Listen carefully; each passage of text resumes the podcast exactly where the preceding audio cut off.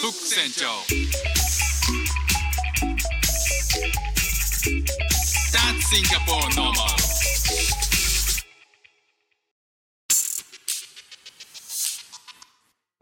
どうも副船長です妻の海外駐在に帯同してシンガポールで中夫をやっている僕が Life is Diversity をテーマに生活の中で出会ったいろんな違いカルチャーギャップについてお話ししています。皆さんの生活のちょっとしたスパイスにちょっと誰かに話してみたい雑学にしてもらえたら嬉しいです。やや甘噛みで始まりました、えー、雑シンガポールノーマル。あのテーマを Life is Diversity というふうに言ってるんですけど、まあ、あのその軸をできるだけぶらさないようにはしつつも、まあ、なんかちょっとぶれたりとか、ちょっとそれちゃったりとかする部分は、あの最近あるんですけど、まあ、あの引き続き、えー、できるだけ、えー、沿って話していきたいなと思っている今日この頃です。えー、早速ずれますが、あの息子がですね、今、あのスクールを半日で帰ってきまして、えー、今あの、テレビを見てるんですけど、ここ1、2週間ぐらい、ちょっと調子が悪くてですね、なんか、あの、高熱が出てダウンっていうことではないんだけど、なんか喉が痛いとか、ちょっと頭が痛いとか、鼻水が出るとかっていうのがなんかずっと続いてるんですよね。で、あの、つい先日ぐらいまで何人かの親からあの子供がそういう風な症状で、まあ、2週間ぐらいえー、なんかずっと体調崩してるんだよなっていうのがを聞いててそんなことあるんだって2週間体調崩したら結構しんどいななんて思ってたらおそらくその息子の、えー、症状を表現するとしたら、まあ、2週間ぐらいなんかちょっとおかしいんだよねっていう風な消化の仕方になる気がします。まあ、あの病院には行ったんですけどね、あのまあ、風邪でしょうということで、えー、インフルエンザでもない、まあ、高熱じゃないんで、インフルエンザでもないし、まあなんか風邪をなんか引いたら治りかけの時にまた別の風邪でなんかウイルスかなんかをもらってみたいなことが、えー、起きてるんだろうなとはなんとなく思うんですけどまああのー、2週間も子供がダウンしてるって聞いた時にえそれ本当大丈夫なのっていうふうに思ったんですけど聞く側としては。なんだけど今息子がそういう状況に置かれてみたら確かに表現しにくいなっていうこの症状。えー、息子が2週間なんかダウンしてるんだよねっていうふうに言った時に他に説明のしようがない、えー、変なあの体調崩し方をしてるなと。あ、あの明日かな、えー、なんか幼その幼稚園の遠足でなんか寒いところに行くんですよ。まあ寒いところってシンガポール常夏なんで寒いところなんてないんですけど、えっ、ー、と、なんかウィンターなんとかって、まあ、施設があって、えっ、ー、と、防寒具を着て中に入って、なんか人工雪でもあるのかな？なんかそういう場所があるので、まあ、そこに行くのをすごく楽しみにしてるんですけどね、まあ、楽しみにしてる前日にあの半日で帰ってくるっていう、えっ、と、体調を崩したから帰ってきてるっていうんじゃないんですけど、まあ、あのそんなに本調子でもないからって朝言ってたので、じゃあ半日で迎えに行くから、えー、家でゆっくり休みなよっていうことで、今、あのまあ、ゆっくりしてるんですけどね。さあさあ、あの前回の配信の時にですね、えっ、と、コーチングについてちょっとお話ししましたよね。えっ、と、僕がシンガポールに来た、その原体験、えー、シンガポールに来て、中オットをやってみて、えー、いろんな外国人といろんな話をする中で、まあいろんなカルチャーギャップとか、自分の生き方ってこうやったらもっとなんか楽になりそうだなとか、えー、もっと,、えーと、仕事じゃなくて家族に向けるべきだよなとかなんかそういうことをいろいろいろんな世界の人っていろんな考え方あるんだなっていうのをいろんな経験をもとに、まあ、気づいたことがあって、まあ、そういう機会をえっ、ー、とだあのそういう経験がない状態の人たちに気づく気づくきっかけを与えられたりとかそういうのってあのは、まあ、汎用性というのかな？そういうのってあんのかなっていうふうに思ってまあいろんなことを考えて、えー、そんな時にコーチングというのを知ってああそんなのあるんだっていうのであのセミナーじゃないかあの説明会みたいなコーチングのライセンスを取る説明会みたいなのを受けたんですよね。で、まあ、その後まあ、申し込みをせずに知り合いにもコーチングやってる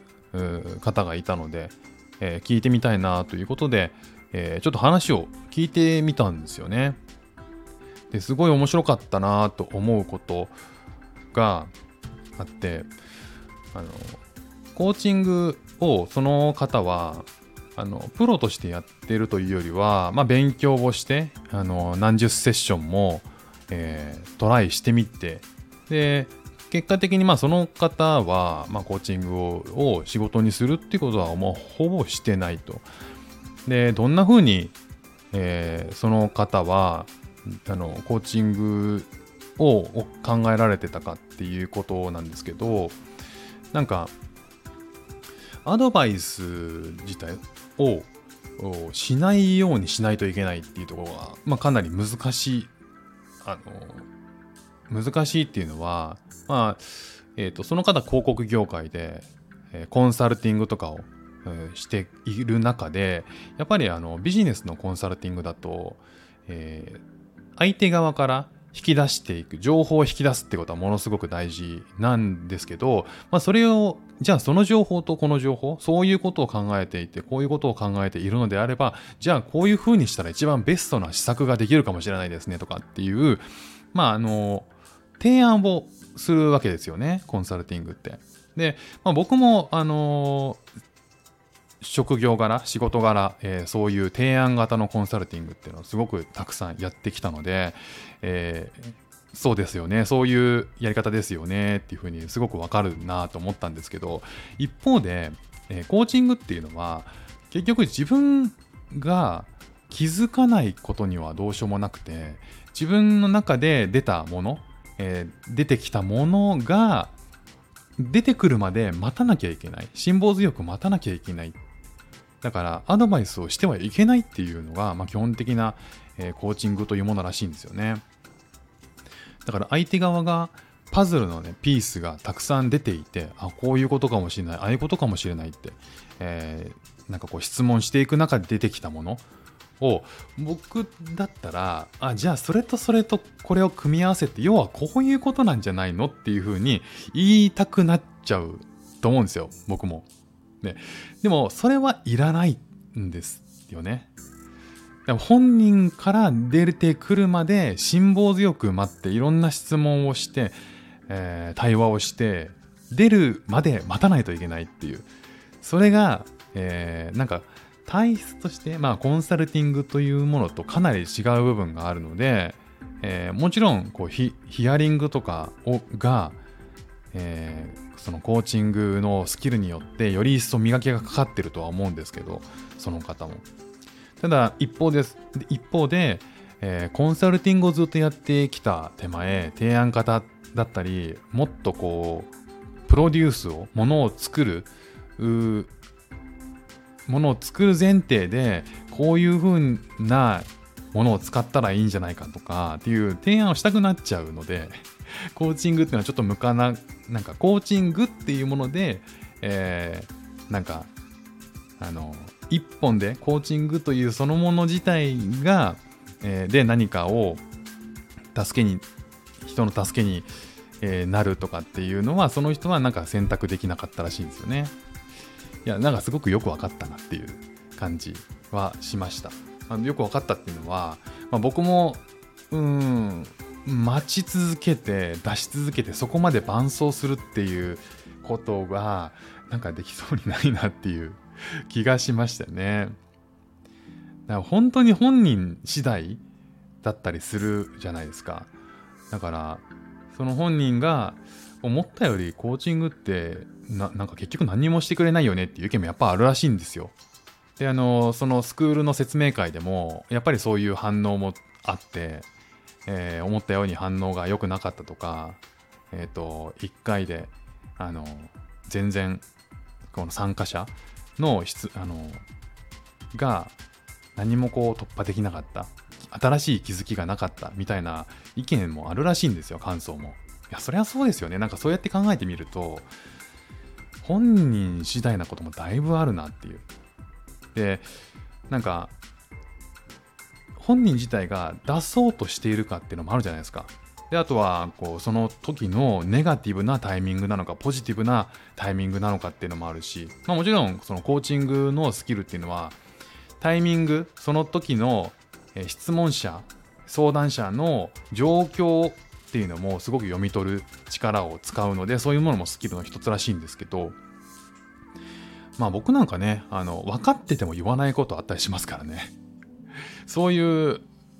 僕みたいな天の弱なタイプだとなお一層お難しいだろうなっていうふうに思ったりとか。だまあえっ、と例えば新しいことを始めたいとか自分が何をしていいかわからないっていう相談も、ま、ちょいちょいあるらしいんですけどじゃあそういう場合にえっとじゃあ最終的にこういうことかもしれないって、えー質問者から出てもそれが意外とまあ本心でないことっていうのも往々にあったりするわけですよね。でなんか本心でもないっていうのはえっと、その場で思いついたから言ってみたみたいなことも往々にしてあるしなんか直前直最近見た何かこん YouTube とか、えー本とかそういうものに影響を受けてたりするじゃないですか。で僕もなんかあの振り絞って出した何かって意外と本心ではなかったりとかするのでまあそこの本心をね探る引き出す力っていうのがコーチングの力なのかもしれないんですけどだから言ったらだいぶ辛抱が必要なんだなっていうことですよね。聞き手側っていうかコーチングする側からすると。なんか僕がねこうそういうなぜなぜそういうコーチングをに興味を持ったかっていうとうんまあ自分が納得したもの自分がした選択に納得できることを積み重ねていくとなんかすごく満足度が高いんですよね。まあ、シンガポールに来たっていうのも自分で判断したっちゃ判断したし、えーここで生活をする上でのややることやってることも全部自分でやろうと思って決めたことだから、まあ、それがすごいいい方向に行ってても悪い方向に行ってても、まあ、納得してるんですよねだからそれってすごい満足度がすごい高くてだから小さくてもなんか経験して前に進んでる実感を少しずつ持ってさらになんかあのやっていくってことが僕の中で大事だなとは思ってるんですけどでもそれをねなんか引き出さずに引き出すことをじゅに中心を置いてえー、とこっちがこうアドバイスできないっていうのはなんかそこまで寄り添い型のなんか伴走型の、えーなんか相談に乗れるのかってコーチングができるのかって言ったらなんかちょっと僕の中では僕個人的にはあのあんま自信がなくなったっていう感じはありますね。でもすごいわかります。なんか個人的にはすごいわかるんですよね。あの言われてしまうとあの誰かに言われてしまう。提示されてしまうとすごい嫌な逆に嫌な気分になることってよくあるし急に選択肢を押し付けられてしまうとなんか押し付けられちゃった感っていうのがどうしても出たりする。もうものすごく天の弱だなとは思うんですけどね。いやでもややこしいですね人間って。自分が本当に納得して選択するっていうことってあのすごい大事だなと思ってて。だからでもそのためにはあの経験するか環境を変えるか誰かの助けを借りるかしかやっぱないわけじゃないですか、まあ、そういった中で言うとコーチングっていうのはその一つの方法としてあの価値があるありそうだなっていうのはあの思います、まあ、自分が向いてるかどうかはもう別問題として。でもやっぱり、えーどこまで行っても受ける側の心構えって相当大事だなっていう。なんか変えてもらえるかもとかっていうふうに思っているとなかなか難しいんだろうなっていうことを感じました。だからあの聞いてよかったですね。あのちゃんとコーチングっていうの興味があってどういうものかっていう説明を聞いてみて。